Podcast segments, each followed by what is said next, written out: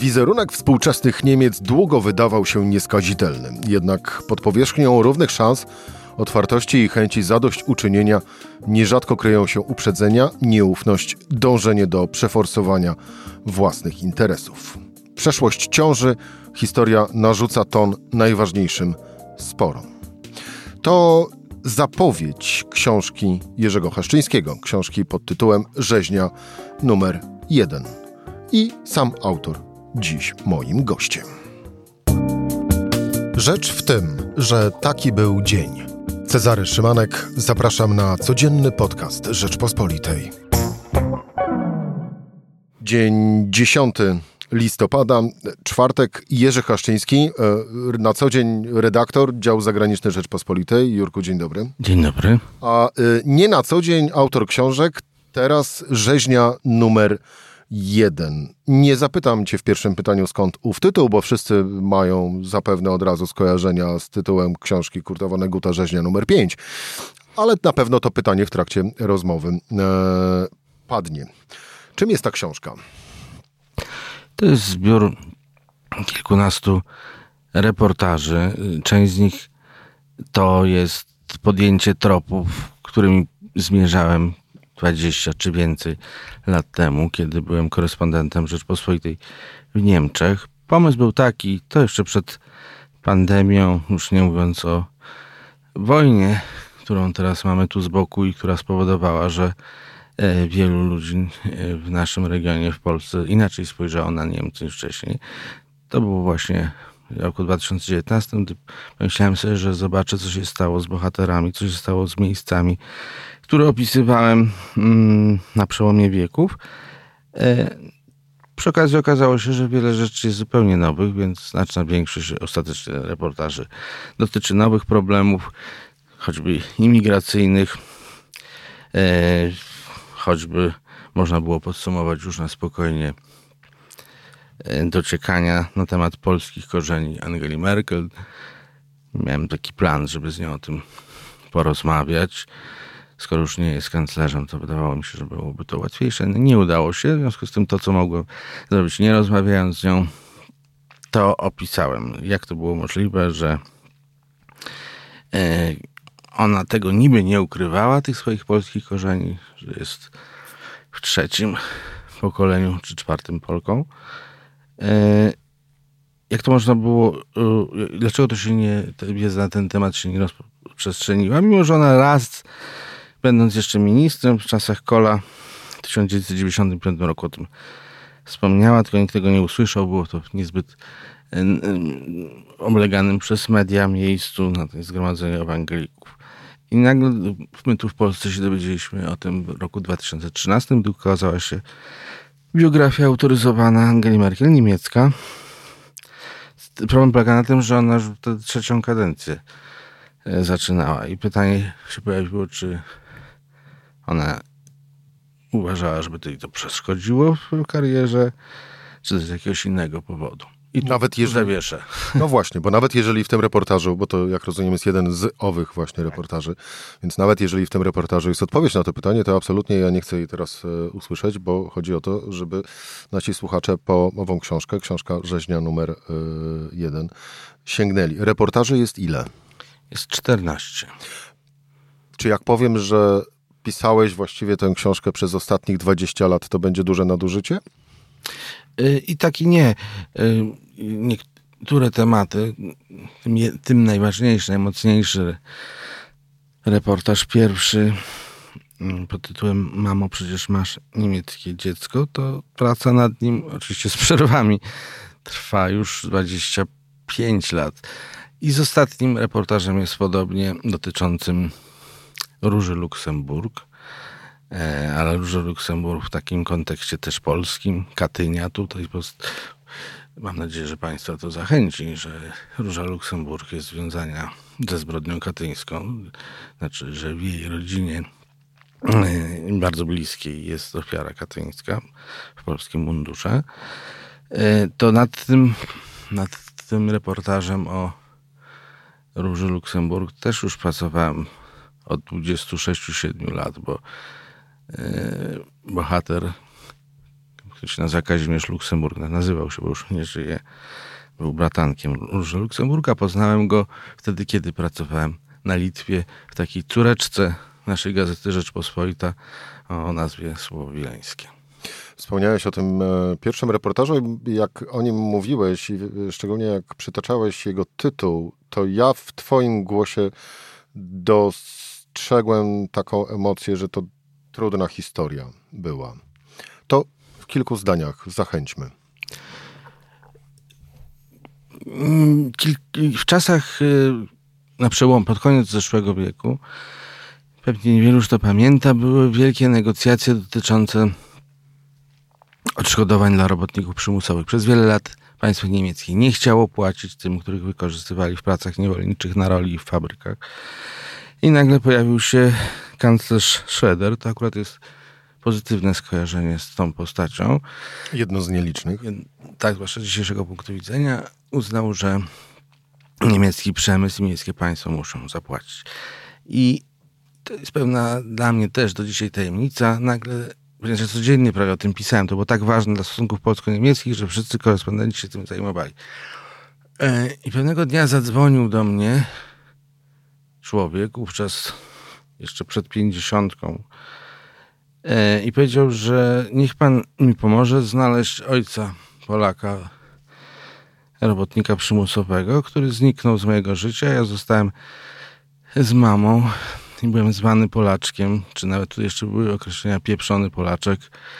Miał, to jest opowieść o traumie człowieka, który musiał sobie radzić z tym, że ojciec go nie chciał, a społeczność miejscowa małej wsi e, nie mogła się pogodzić z tym, że, jest, że Niemka zaszła w ciążę. Małej wsi w Niemczech. Małej wsi w Niemczech, że, że zaszła w ciążę z kimś, kto był z niższej rasy czyli z Polakiem.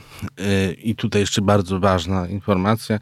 W tej wsi mm, zabito kilkoro dzieci polskich robotników przymusowych.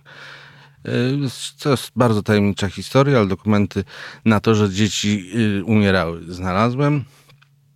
Oczywiście miejscowi, jak to normalnie w takich sytuacjach bywa, nie chcą, żeby rozgrzebywano rodzinne historie. No właśnie, bo ty, bo ty tam byłeś w tej wsi, prawda? O wiele razy. E, jak cię tam przyjmowano i kiedy mówiłeś, że zajmujesz się tą historią? No po pierwsze, ja prawie zawsze byłem z tym głównym bohaterem, który mnie o tym poinformował. To była taka tarcza dla mnie, a z drugiej strony to było też utrudnienie. E, po drugie, ja nie przyjeżdżałem tam bez zapowiedzi. To znaczy przysyłałem najpierw listy do burmistrza, tego, który był dwadzieścia parę lat temu i który mi ostatecznie pokazał dokumenty, z których wynikało, że w tajemniczych okolicznościach ginęły, umierały dzieci, chociaż wcześniej takich, przypadków w ogóle nie było, albo były jeden na, na wiele lat, a tutaj nagle w ciągu 46, 47, pięcioro dzieci umiera. I przeżywa tylko ten mój bohater spośród tych dzieci robotników przymusowych. Także przysyłałem na, najpierw listy, tłumaczyłem o co mi chodzi, także tam już przerażeni byli na miejscu ci e, no urzędnicy, właściwie jeden, no burmistrz, tak to się nazywa w Niemczech, nawet wieśma burmistrza. I podobnie było teraz, jak przyjechałem tam po raz kolejny i ten, ten nowy burmistrz przeciwieństwo do tamtego, już czasów wojennych nie pamięta, ale nagle okazało się, że i w jego rodzinie był polski robotnik, przymusowy, którego losy potem się nie, były niejasne i że ciocia tego obecnego burmistrza się kochała w tym Polaku. To ja, to ja pytam, ale to oni też mieli dziecko? No o tym to nic nie wiem, ale jeszcze wtedy nie było na świecie. No i może najmocniejsza hmm, rzecz w kontekście burmistrzów. Ten nowy burmistrz ma żonę Polkę od 20 lat. No i ta Polka nagle słyszy, że my tu rozmawiamy o robotnikach przymusowych, w tym, że jej, rodzinie jej męża był polski robotnik przymusowy i ona mówi, no jak to, o takich o wszystkich chwalebnych rzeczach mi opowiadano, a przez 20 lat o tym nie usłyszałam, że, że, że rodzina męża miała polskiego robotnika przymusowego. No coś tutaj nie gra. Wpłynęło to jakoś na ich relacje? No to tego nie wiem. E, wiem, że, że były zamówienia tej książki z tej wsi, ale nie znam jeszcze, jeszcze odgłosów. I ta żona powiedziała mi, że jak coś z mężem idzie, no to, ponieważ on pełni wysoką funkcję, to, to wszyscy się kłaniają, mówią dzień dobry, a jak ona sama idzie, to cisza, patrzą gdzieś w bok, tak jakby coś ich dręczyło, coś w tych ludziach wciąż siedzi. Jurek, Rzeźnia numer jeden to jest książka o naszych poplątanych wspólnych losach, naszych, czyli polsko-niemieckich. Czy to jest książka o losach Niemiec na przestrzeni ostatnich dwóch dekad, czy też jest to książka kompletnie o czym innym, na co ja jeszcze nie wpadłem, ale ty wiesz najlepiej. No tak wyszło, że zacząłem mówić o tych polskich wątkach i tu kanclerz i robotnicy przymusowi. Jest jeszcze parę innych wątków związanych z Polską czy Polakami, ale to nie jest, to nie było takie założenie i, i tak nie jest. To nie jest książka o stosunkach polsko-niemieckich, tylko jest to e, zbiór reportaży dotyczących trudnych tematów. Tak, każdy kraj ma jakieś trudne tematy, które dzielą społeczeństwo, które powodują, że o pewnych sprawach się nie chce mówić, nie chce pamiętać, które powodują wielkie debaty, przerażenie, które pokazują też, że nawet w odniesieniu do faktów jedni zajmują takie, a nie inne stanowisko, znaczy jedni podważają nawet to, co widzą na obrazku, albo zupełnie inaczej widzą to, co właściwie powinno mieć obiektywnie jedno, jedną wersję. E, Niemcy są pod tym względem szczególne. No, użyję takiego zdania, które się parę razy w tym reportażu pojawia. Kraj z taką historią nie może sobie na pewne rzeczy pozwolić. To mówią ci yy, z tych środowisk, nazwijmy to głównego nurtu, ci, którzy się przejmują wizerunkiem Niemiec, ale są też tacy, którzy mówią, a nie, już przestańmy się dręczyć tą historią, bądźmy z niej dumni. Trzecia Rzesza też miała zalety e, i też nie może być tak, to właśnie ta druga strona, żeby z powodu e, dziedzictwa trzeciej Rzeszy, czy tego, że, że, że Niemcy dokonały tylu zbrodni w czasach e, II wojny światowej, to my nie możemy na przykład być rozliczani za to, jak podchodzimy teraz do ludzi innych ras czy innych narodowości, bo nie chcemy, e, żeby Niemcy przestały być Niemcami. Których jest więcej? Tych czy tych drugich? Jest tak. Na poziomie elit, także lokalnych, na no z takimi się głównie spotykam. To jest jeszcze jedna rzecz, to jest głównie o prowincji niemieckiej. No ale jak gdzieś jadę, no to raczej y, rozmawiam z ludźmi, którzy pełnią jakieś funkcje, czy w administracji, czy są historykami, miejscowymi dziennikarzami, y, a nawet politykami. No to zazwyczaj oni są z tej pierwszej grupy. Chyba, że myślę o politykach, no, żyją z tego, że są z, z drugiej. że, że, że zwracają się do tego elektoratu z drugiej strony. W liczbach, y, no to można powiedzieć, że to wybory, wybory na różnych szczeblach dają odpowiedź na to pytanie. Chociaż to też nie jest pełna odpowiedź, bo ludzie nie głosują przecież w wyborach tylko z tego powodu, że ktoś y, jest nacjonalistą albo chce być dumnym Niemcem mimo mimo obciążeń historycznych. No nie z tego powodu tylko głosują, ale mimo, że nie tylko z tego głosują, e, jeżeli w niektórych miejscach 30% ludzi, nawet na poziomie landów, oddaje głos na taką partię jak alternatywa dla Niemiec, no to już się można zacząć bać. No bo jeżeli sytuacja będzie znacznie trudniejsza, jeszcze więcej kryzysów, to może oni zaczną to traktować jako główny powód oddawania głosów trochę przesadzam, ale może lepiej, yy, może lepiej przestrzegać, czy przygotowywać się na najgorsze. Jerzy, a jaki obraz Niemiec w takim razie e, płynie po lekturze tych e, reportaży? Że to kraj jak każdy inny ze swoimi bolączkami, ze swoimi ciemnymi kartami, e, to wiadomo, e, ale tematami, e, tematami tabu, ciemnymi kartami e, w historii. Jakie są te Niemcy w Twojej książce? No, mam nadzieję, że bardzo różnorodne, że dałem szansę powiedzieć bardzo, bardzo wielu ludziom. Ja wychodząc z założenia, że większość Polaków wie, jak wyglądają Niemcy, jak wyglądają miasta niemieckie, autostrady, samochody, nie, prawie nie, nie, nie, nie stosuje opisów przyrody. Prawie wszystko to są bardzo szybkie dialogi z niewielką ilością dodatków. Bo tak jak człowiek jako reporter jedzie do jakiegoś egzotycznego miejsca, to najpierw musi opisać, a tu góra wygląda tak, jedzą to, tamto. I tutaj bardzo wielu ludzi mówi i mówi, mówi bardzo różnorodnie, a ja przyjeżdżam, jak powiedziałem, e, stawiając jakiś bardzo ważny temat przed nimi i, i różne emocje się pojawiają, traumy. Mm, myślę, że, że to jest główna zaleta tej książki, chociaż trochę niezręcznie się czuję mówiąc o tym, co jest zaletą książki mojej, prawda? A który z tych reportaży był dla ciebie jako autora najtrudniejszy? Zdecydowanie ten pierwszy, o którym już wspomniałem. Tam mm, opowieści o tym synu boskiego robotnika przymusowego i Niemki, który z trudem przeżył. Tam są też informacje, na które trafiłem pewnie jako pierwszy w Polsce, przynajmniej nigdy o tym nie słyszałem. Nawet w Niemczech to jest bardzo mało znane, ile lat już od wojny upłynęło, a mianowicie, że mm, w III Rzeszy pod koniec pojawił się taki pomysł, żeby niektórym Polakom, którzy e, współżyli seksualnie z Niemkami, Niemkami, których mężowie byli na froncie, żeby ich nie zabić, bo taka była normalna procedura, czy wsadzić od razu na wiele lat do obozu koncentracyjnego, tylko dać im szansę, żeby stali się Niemcami.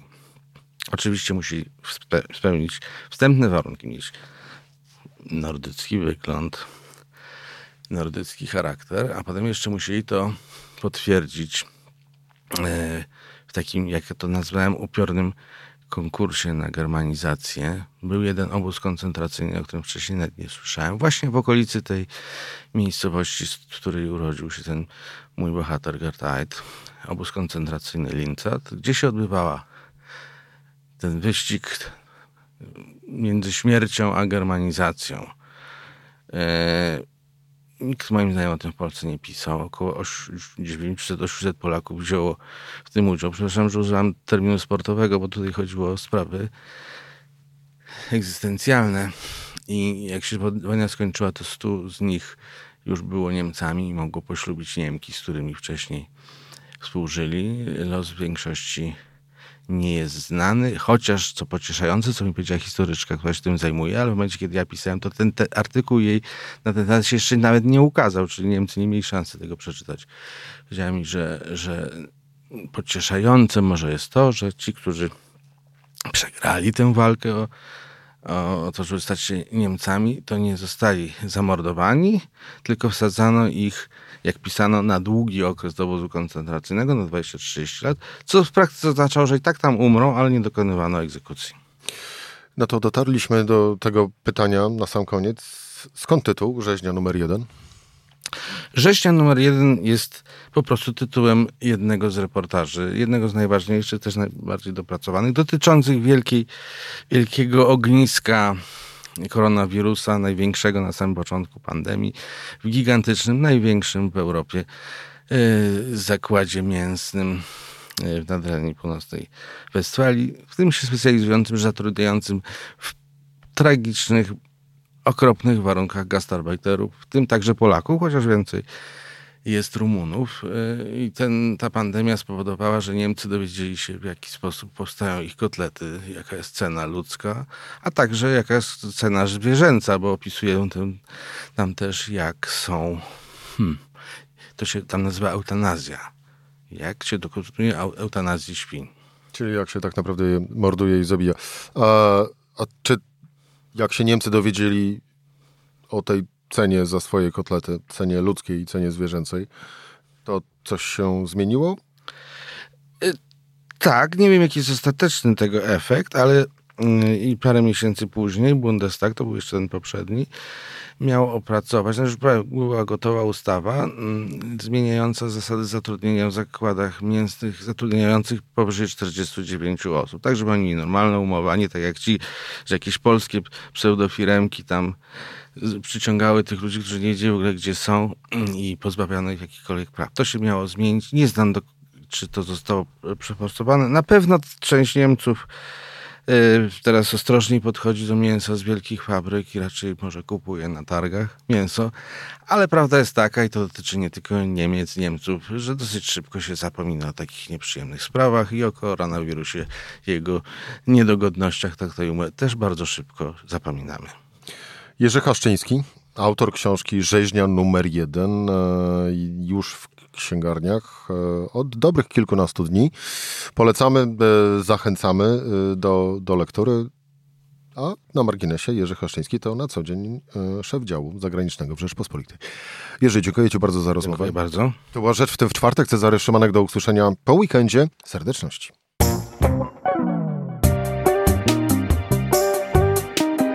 Rzecz w tym to codzienny program Rzeczpospolitej. Od poniedziałku do czwartku o godzinie 17. Słuchaj na stronie podcasty.rp.pl. Włącz Rzecz w tym w serwisie streamingowym.